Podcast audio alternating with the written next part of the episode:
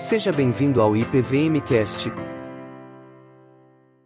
Ler comigo, não é o nosso texto-chave, mas eu quero colocar isso na sua mente e também na minha. O texto de Eclesiastes 3:11 vai aparecer aí para você. Nós vamos usar nessa nossa reflexão o, sempre a Bíblia NVI nesta manhã, tá bom? Então, a, o que importa para nós guardarmos, guardarmos em nossos corações é aquela primeira frase apenas, e aquela primeira frase é que nós vamos ler juntos. Vamos lá. Ele fez tudo apropriado ao seu tempo. Guarde isso, guarde isso. Deus, em outras versões, vai, fazer, vai dizer assim: Deus fez tudo formoso, apropriado. Mas preste atenção na segunda parte da frase: no seu devido tempo. Se eu perguntar você assim, pegar você de surpresa no corredor e perguntar o que é Natal? Quando você ouve a palavra Natal no decorrer do ano, não só nesse período, talvez a primeira coisa que você se lembre, ah, sendo você cristão ou não, ah, 25 de dezembro. Se você é, é, é crente, ah, nascimento de Jesus. Ou, não, momento de confraternização com a família presentes. A palavra Natal na nossa cultura ocidental, ela traz esse entorno de uma festa, um acontecimento especial, muito especial no calendário anual. Se você digitar no Google Natal, primeira coisa que vai aparecer lá é município do Rio Grande do Norte. Ó, o pessoal lá tá, tá afiado no, nos algoritmos ali do Google.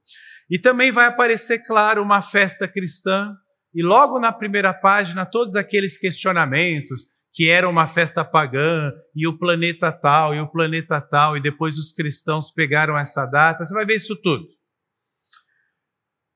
Esse pensamento, às vezes, nos faz esquecer o que significa a palavra Natal de fato. Que se você for para um dicionário e pesquisar Natal, a primeira primeiro verbete que vai aparecer é algo mais ou menos assim, relativo a nascimento ou alguém que é, é, é, ou melhor, relacionado ao local em que alguém nasceu. Ah, minha cidade natal é tal. Muitas vezes nós esquecemos de associar a palavra Natal a nascimento. Para as mulheres, isso é ainda mais tranquilo por, por alguns termos que elas estão mais familiarizadas do que os homens, como pré-natal, ou uma UTI, uma área do hospital neonatal. Mas o ponto é que quando nós falamos Natal, nós estamos falando de nascimento. O, a língua espanhola, né, Nath? Talvez seja mais vívida nesse sentido, e a minha pronúncia não vai ser certa, né, de trazer algo como, é, como é que é? Navit, fala aí, Navidad. Navidad, é, é isso aí que vocês ouviram, a Natália, né? Uh, por que eu estou falando isso? Porque nós vamos trabalhar essa ideia nesta manhã de Natal como nascimento. Ora, se a palavra Natal hoje nos remete a algo mais forte nos nossos primeiros pensamentos do que a realidade do nascimento, a pergunta é: o que é ou quem é tão importante assim que nos faz pensar primeiro nessa pessoa do que no significado dessa palavra?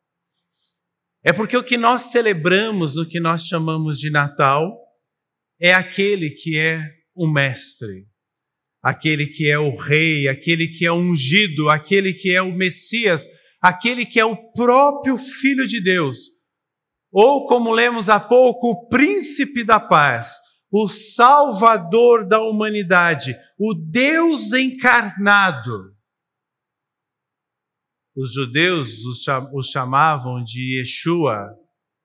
No grego, nós vemos Jesus, nós os chamamos de Jesus.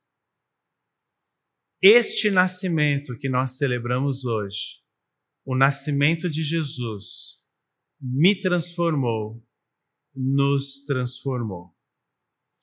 Transformou todas as áreas de nossas vidas. E uma delas é a que eu quero trabalhar nessa manhã, foi exatamente a nossa confiança. O nascimento da confiança. Sabe por quê, queridos? Deus, o Pai, nos deu Jesus de forma completa. Este verbo é importante. Ele literalmente nos deu. É isso que está registrado em João 3,16. O Filho unigênito do Pai nos foi dado de forma completa. O que, que eu quero dizer com forma completa? Nós ficamos conhecendo a sua história e nós temos um relacionamento com Ele.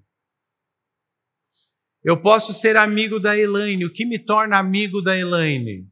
Eu conheço um pouquinho da história dela e a gente se relaciona. A gente se abraça, se beija, ora junto, canta junto.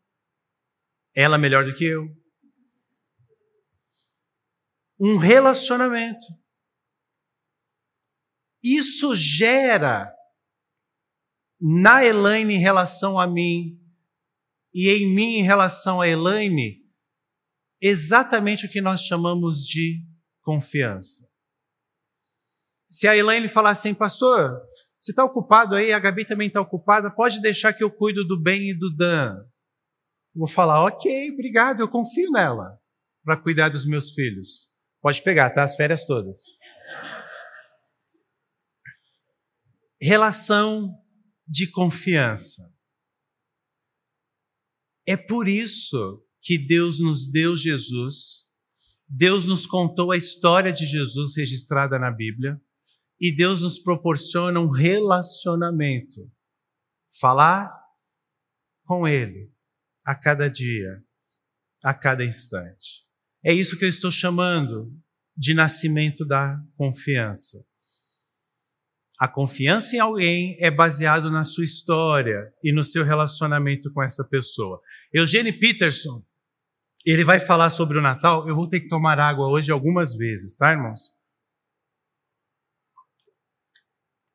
Eugênio Peterson diz que o nascimento de Jesus é um nascimento com uma mensagem.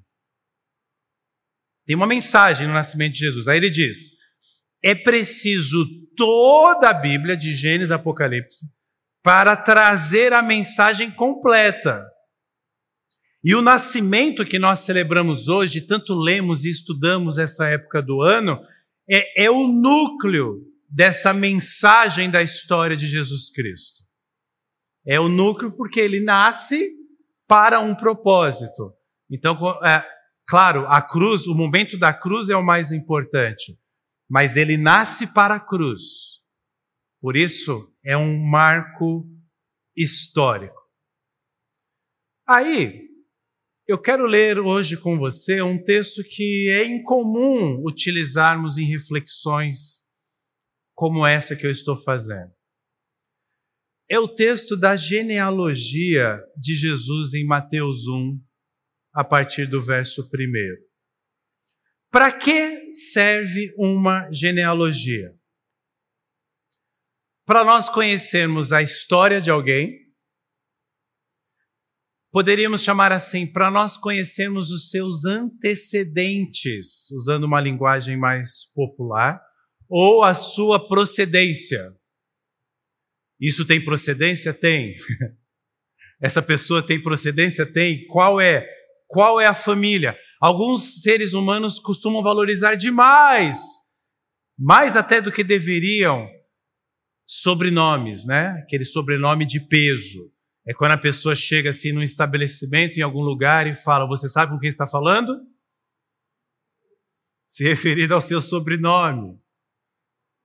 Né? Poderemos, pensando num passado do, nossa, do nosso município, da nossa cidade, por exemplo, os Matarazzo, com tanto poder, com tanto domínio. Talvez você se utilize de um sobrenome em alguma ocasião, porque isso mostra a sua história, mostra de onde você veio, mostra quem você é. Mas também pode ser pejorativo. Por exemplo, nós temos os antecedentes criminais, né? Pessoal, peraí, deixa eu ver sua ficha, deixa eu ver seu histórico. Ou seja, quando nós contamos a nossa história ou a história de alguém, é importante saber os, os antecedentes, a procedência, a sua história. Agora entenda o seguinte: para alguém que se diz ser o filho de Deus, é fundamental a sua procedência. Esta pessoa precisaria ter sido anunciada antes pelo próprio Deus. E ela estaria dizendo: Eu sou o filho de Deus, e Deus anunciou que eu sou o filho de Deus. É exatamente por isso que existe na abertura do Evangelho, no primeiro verso do Novo Testamento, uma genealogia. Vamos ler o primeiro verso? E eu vou, eu vou, interrompendo a leitura no decorrer da nossa reflexão nesta manhã. Mas o primeiro verso já nos traz muita informação importante. Olha lá. Registro da genealogia de Jesus Cristo. Perceba que Mateus já abre o evangelho dando um subtítulo para Jesus. Cristo não é sobrenome, é um título.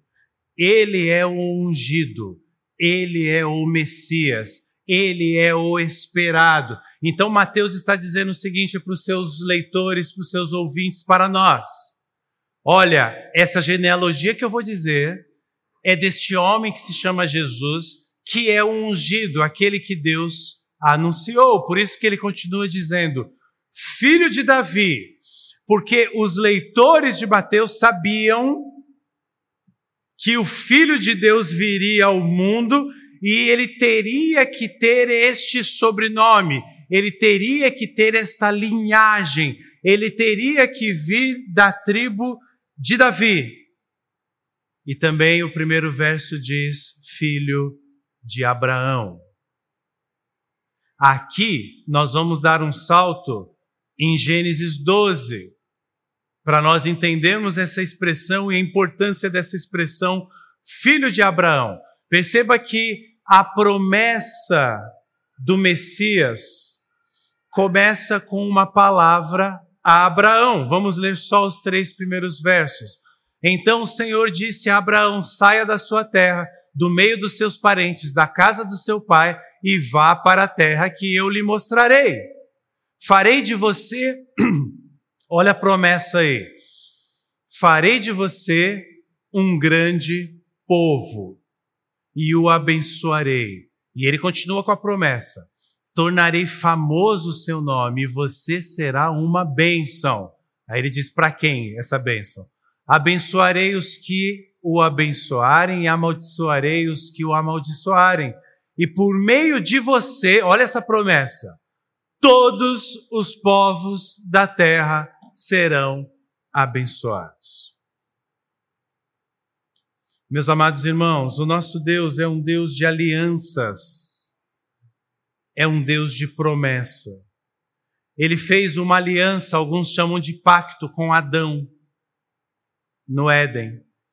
Alguns chamam de pacto das obras. Adão quebrou esse pacto, foi expulso do paraíso junto com sua esposa. Deus fez uma aliança com Noé. Havia até um símbolo dessa aliança, e até hoje nós temos esse símbolo que é o arco-íris. Depois, Deus faz uma aliança, e essa é definitiva. É a última aliança que Deus faz, que é exatamente essa que nós lemos: a aliança com Abraão. Ele fala: olha, dos seus, dos dos seus descendentes virá aquele que eu irei abençoar todos os povos, todas as nações, eu vou cumprir a minha palavra, porque eu sou Deus. Quem cumpre uma promessa é alguém digno de confiança. Vamos voltar para Mateus 1, para nós continuarmos lendo. Verso 2, acompanhem comigo, vou ler aceleradamente. Abraão gerou Isaac, Isaac gerou Jacó, Jacó gerou Judá e seus irmãos. Judá gerou Pérez e Zerá, cuja mãe foi Tamar. Guarde essa frase, cuja mãe foi Tamar. Pérez gerou Esron, Esron gerou Arão, Arão gerou Aminadab, Aminadab gerou Naasson, Naasson gerou Salmão, Salmão gerou Boaz, cuja mãe foi Raabe. Boaz gerou Obed, cuja mãe foi Ruth. Obed gerou Jessé. Presta atenção em Obed, ele, ele é o avô de Davi. Estamos chegando. Obed gerou Jessé, verso 6 e Jessé gerou o rei Davi. Davi gerou Salomão, cuja mãe tinha sido mulher de Urias. Não aparece o nome dela na genealogia, mas nós sabemos, Betseba ou Batseba, como alguns chamam. Vamos dar uma pausa aqui. Nesse trecho que eu li agora, quatro mulheres são citadas. Depois temos uma quinta, a própria Maria, mãe de Jesus. Dessas quatro mulheres, três são gentias, ou seja, não são parte, não eram parte do povo de Israel. Nós temos Tamar, Raabe, Ruth, Betseba, de forma indireta citada aqui, provavelmente do povo de Israel. Qual é o meu destaque aqui? Em primeiro lugar, não era comum, na verdade não se encontra nenhum outro registro além desse, de documentos da antiguidade em que mulheres são inclusas em genealogias. Isso é totalmente incomum. Parece que Deus quis que Mateus reserva, é, preservasse essa informação. Já existe aqui até mesmo um conceito contracultural daquele tempo de valorização da mulher, porque algumas são citadas. Segundo destaque, além desse destaque das mulheres, o que nós estamos vendo aqui é a prova de que a atividade de Deus no mundo nunca se limitou ao seu povo. Isso é importante. E eu vou caminhar com você nessa reflexão mais profundamente.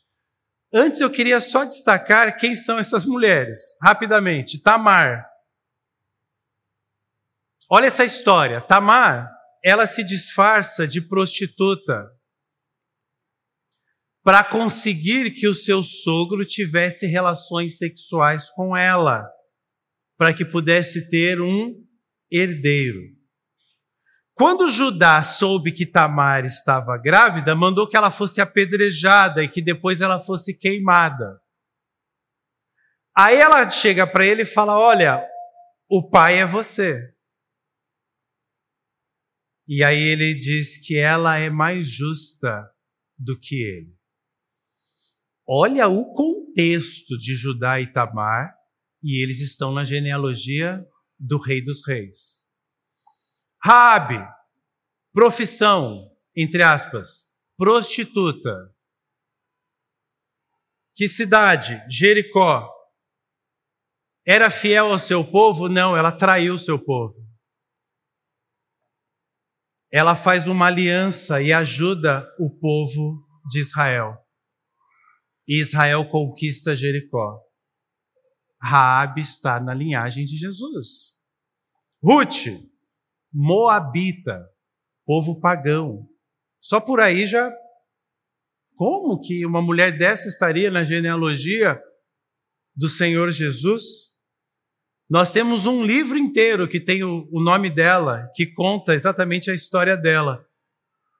Que se trata do que? Da insistência dela em ficar com a sogra quando ela ficou viúva. O que é curioso é que é muito linda a história de Ruth, né? Mas você meio que que faz ali vistas grossas que ela tem um plano não muito ético para poder dormir com Boaz. Pior, o plano dá certo. Eles se casam. Nasce o avô de Davi, Obed, pai de Jessé.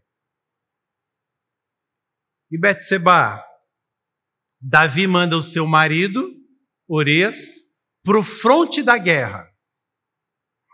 Nossa, coincidência, né, pastor? Ele, não, coincidência nada, ele mandou de propósito, era para ele morrer, porque ele queria a sua esposa.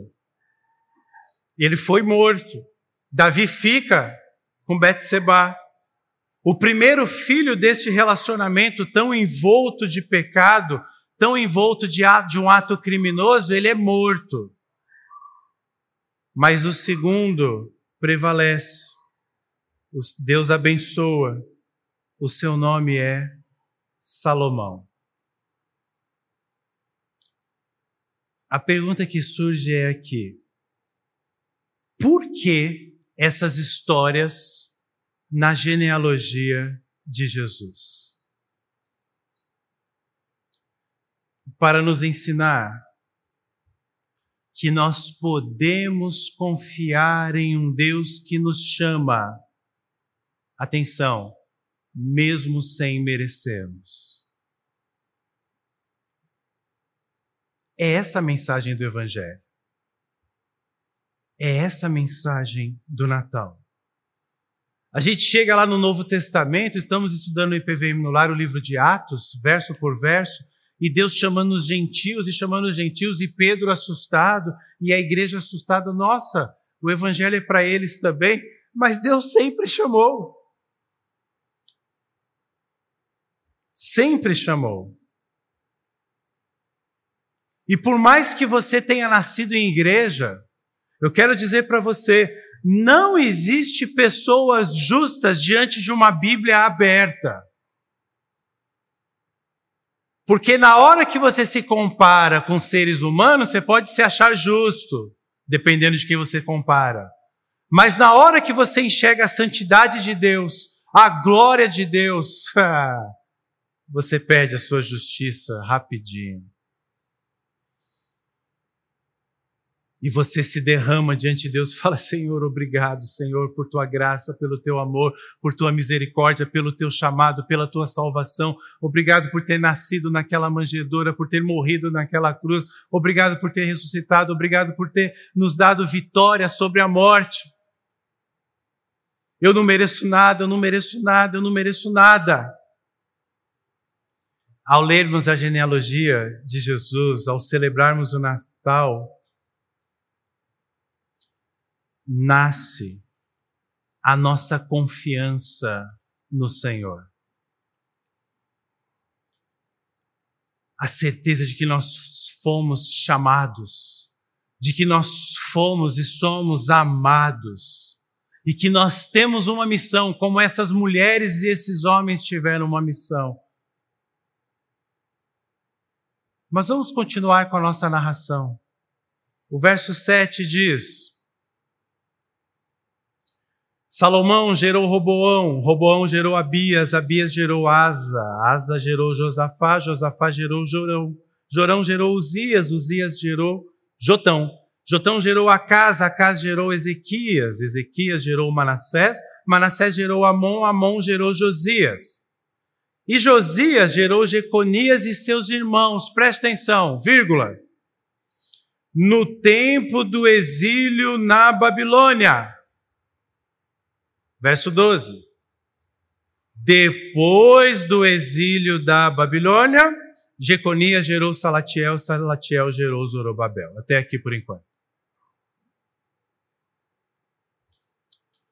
Preste atenção numa coisa, e eu quero que você pense não só na história do povo de Israel, mas na sua vida. Podemos confiar nas promessas de Deus, mesmo quando as circunstâncias de nossas vidas não são favoráveis. Deus está sempre nos lembrando que depois da tribulação vem a bonança, a paz. Salmo 30, verso 5 diz isso: ao anoitecer pode vir o choro, mas a alegria vem pela manhã. Meus amados irmãos, o exílio, ele era necessário, sabe por quê? Porque o nosso Deus é um Deus justo. E assim como aconteceu no Éden, o povo de Israel já tinha um exemplo, já tinha o um exemplo do Éden.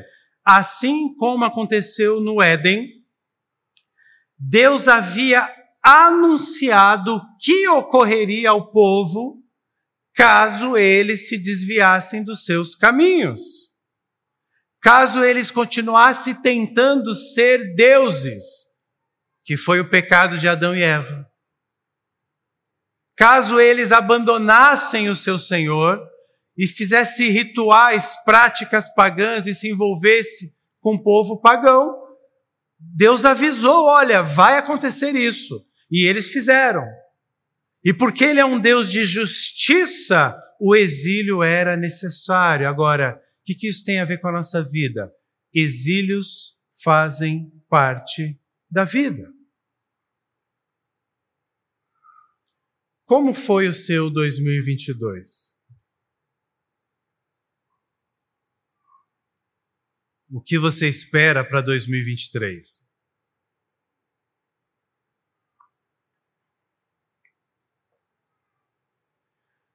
algumas de nossas circunstâncias ou dificuldades, irmãos,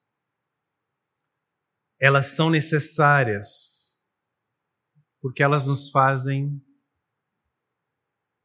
ou nos faz crescer, amadurecer.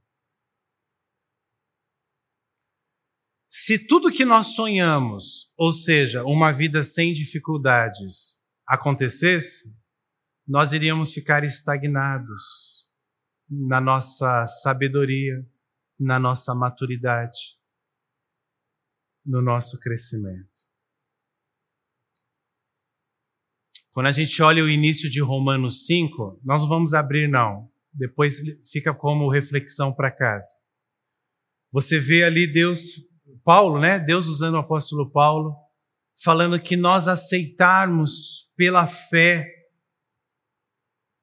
o que Deus sempre desejou, ou seja, consertar a nossa situação com Ele, é algo que, mesmo Paulo vai trabalhar essa ideia, mesmo a gente tendo vários problemas, ele vai chamar de tribulações, nós sabemos que essas dificuldades, essas tribulações, elas produzem em nós paciência. E essa paciência ela é forjada e produz em nós perseverança. E assim por diante, Paulo vai seguindo essa linha. Se não houvesse um problema com um ser humano, jamais teríamos o Natal. Jamais teríamos a palavra de Deus, a Bíblia que eu quero que você entenda. Quer você tenha tido um ano muito difícil, ou a expectativa do ano que vem é muito difícil. Quer você tenha tido um ano normal ou um ano até excelente, é que dificuldades e problemas são valiosos para as nossas vidas. Grave isso daqui, ó.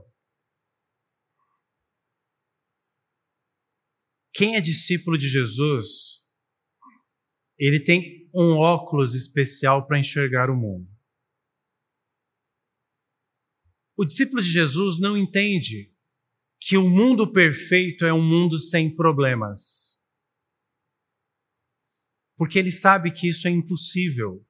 A teologia, a revelação bíblica, a palavra de Deus nos diz isso é impossível, a não ser quando Jesus voltar. Até Jesus voltar, é impossível vivermos num mundo perfeito. O discípulo de Jesus sabe disso. Sabendo disso, o discípulo de Jesus encara a vida sabendo que virão problemas. Nossa, pastor, que negativo, que pensamento pessimista, isso vai ser terrível. Não é, porque eu encaro a vida, a realidade da vida, sabendo que eu vou ter problemas em 2023, como eu tive em 2022, mas eu confio em um Deus que, primeiro, tem controle sobre tudo, e segundo, me ama E é isso que faz diferença. Imagine que nós pudéssemos escolher ter poder absoluto. O que, que você quer para 2023? Eu quero ser Deus. Controlar tudo, porque aí eu vou fazer tudo ser maravilhoso. Eu garanto para você, você só ia fazer besteira.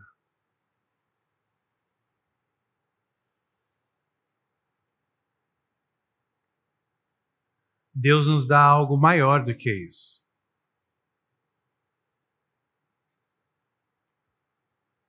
A gente percebe, olhando para Deus, que nós não somos sábios, mas que Ele é. E aí ele fala assim: Deixa comigo, eu cuido de você e do mundo. Não tente cuidar do mundo, vai dar errado, deixa comigo. E aí eu ponho a minha cabeça no travesseiro e durmo, na certeza de que ele não dorme. Ele está no controle de tudo. E ele se importa comigo pessoalmente. Ele me ama e o Natal é a maior prova de que ele me ama. O verso 13 nos apresenta alguns nomes simpáticos também. Olha lá. Zorobabel gerou Abiúde, Abiúde gerou Elaquim, Eliaquim gerou Azor, Azor gerou Sadoc, Sadoc gerou Aquim, Aquim gerou Eliúde, Eliúde gerou Eleazar, Eleazar gerou Matã, Matã gerou Jacó. E Jacó gerou José, olha aí, José, que José? Marido de Maria. Opa, da qual nasceu quem? Jesus, aquele que é chamado Cristo, até aí só.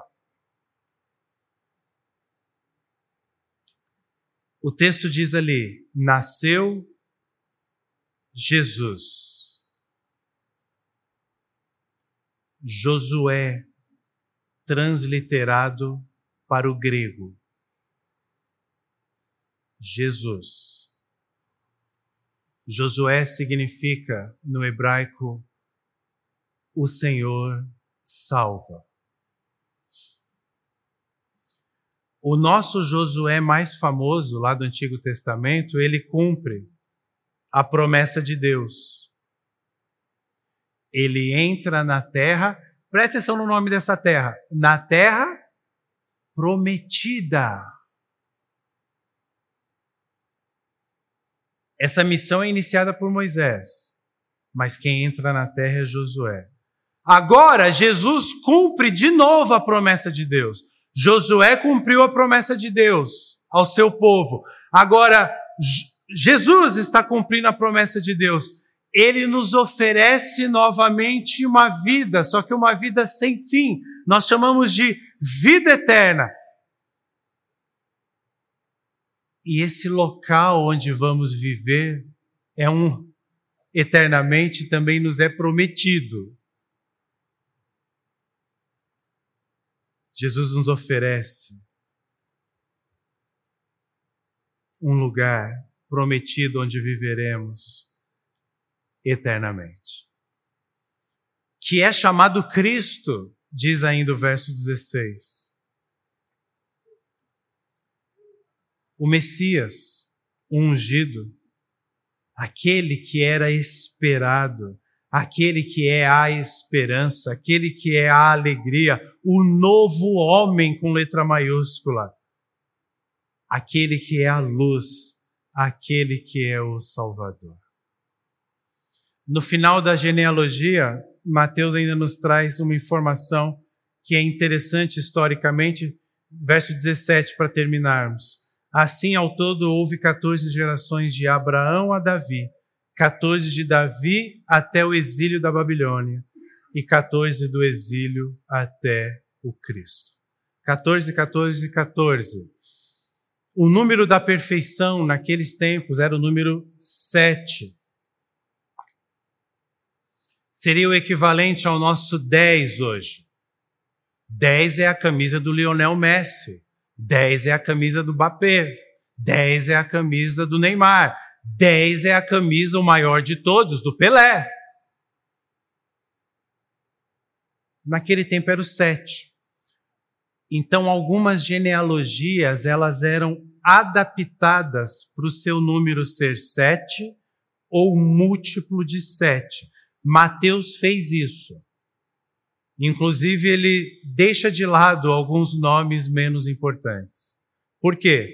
O objetivo era demonstrar a perfeição de Deus na história. Passando pela promessa que ele fez em Abraão, ele começa assim a genealogia. Até o reinado de Davi é o segundo marco. Passando pelo problema do exílio e apresentando a solução em Cristo Jesus. Vamos terminar? Coloca de novo, Vitinho, Eclesiastes 3:11 que nós lemos no início. Nós lemos só a primeira frase. Leia comigo novamente só a primeira frase. Ele fez tudo apropriado ao seu tempo. Queridos, por que, que você quer adiantar as coisas?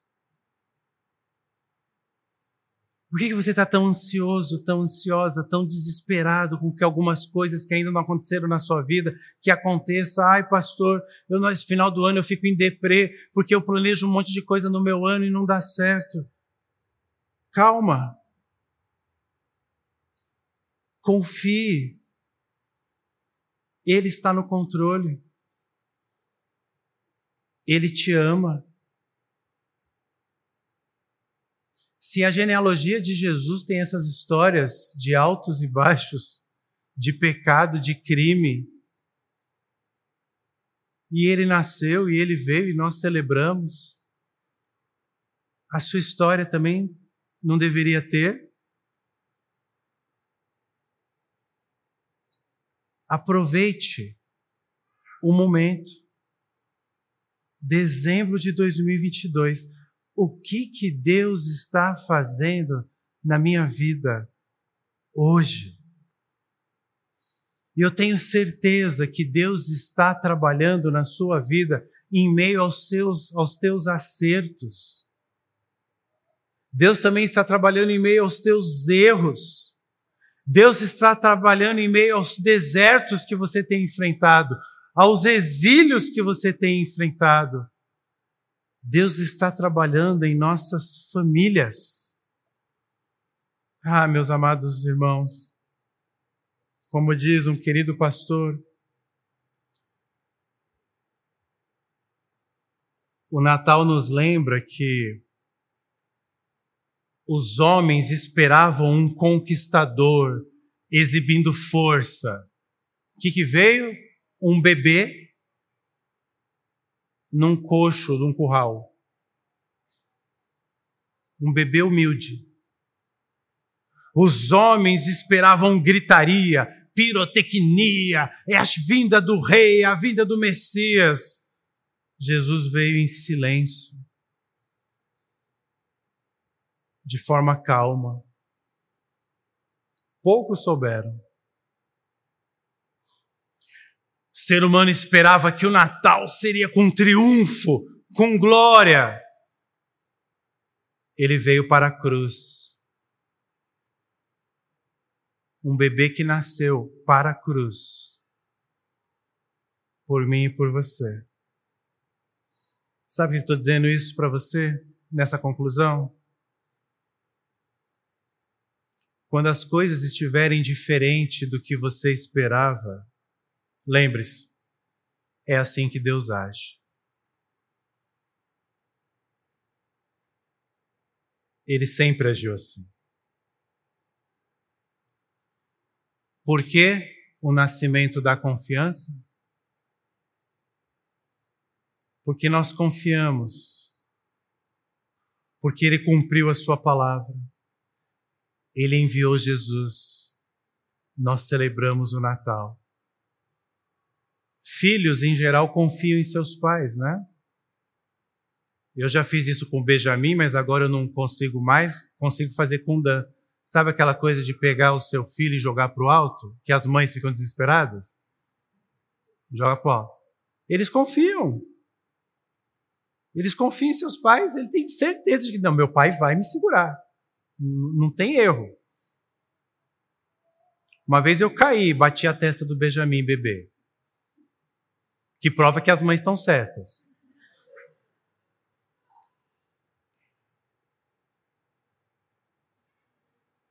Os nossos filhos confiam em nós, mesmo sabendo que nós podemos errar. Mas o nosso Pai jamais erra. Então nós podemos confiar sem receios. Deixa eu te perguntar: você tem medo do que em 2023? Diante disso que nós estamos refletindo juntos, você tem medo do quê? A confiança em Deus supera os nossos medos, a confiança em Deus supera as nossas incertezas e como nós vivemos no mundo de incertezas. Algo equi quase equivalente ao exílio para os judeus. Esse final de ano, início de ano, nos traz, como brasileiros e como cidadãos no mundo, diversas incertezas. Essa é a época do ano uma época do ano que a gente costuma refletir bastante sobre isso. Mas o nascimento de Jesus nos traz as boas novas de que nós somos amados por Deus e que Ele quer nos reconectar novamente a Ele, mesmo tendo nós nos afastado dele.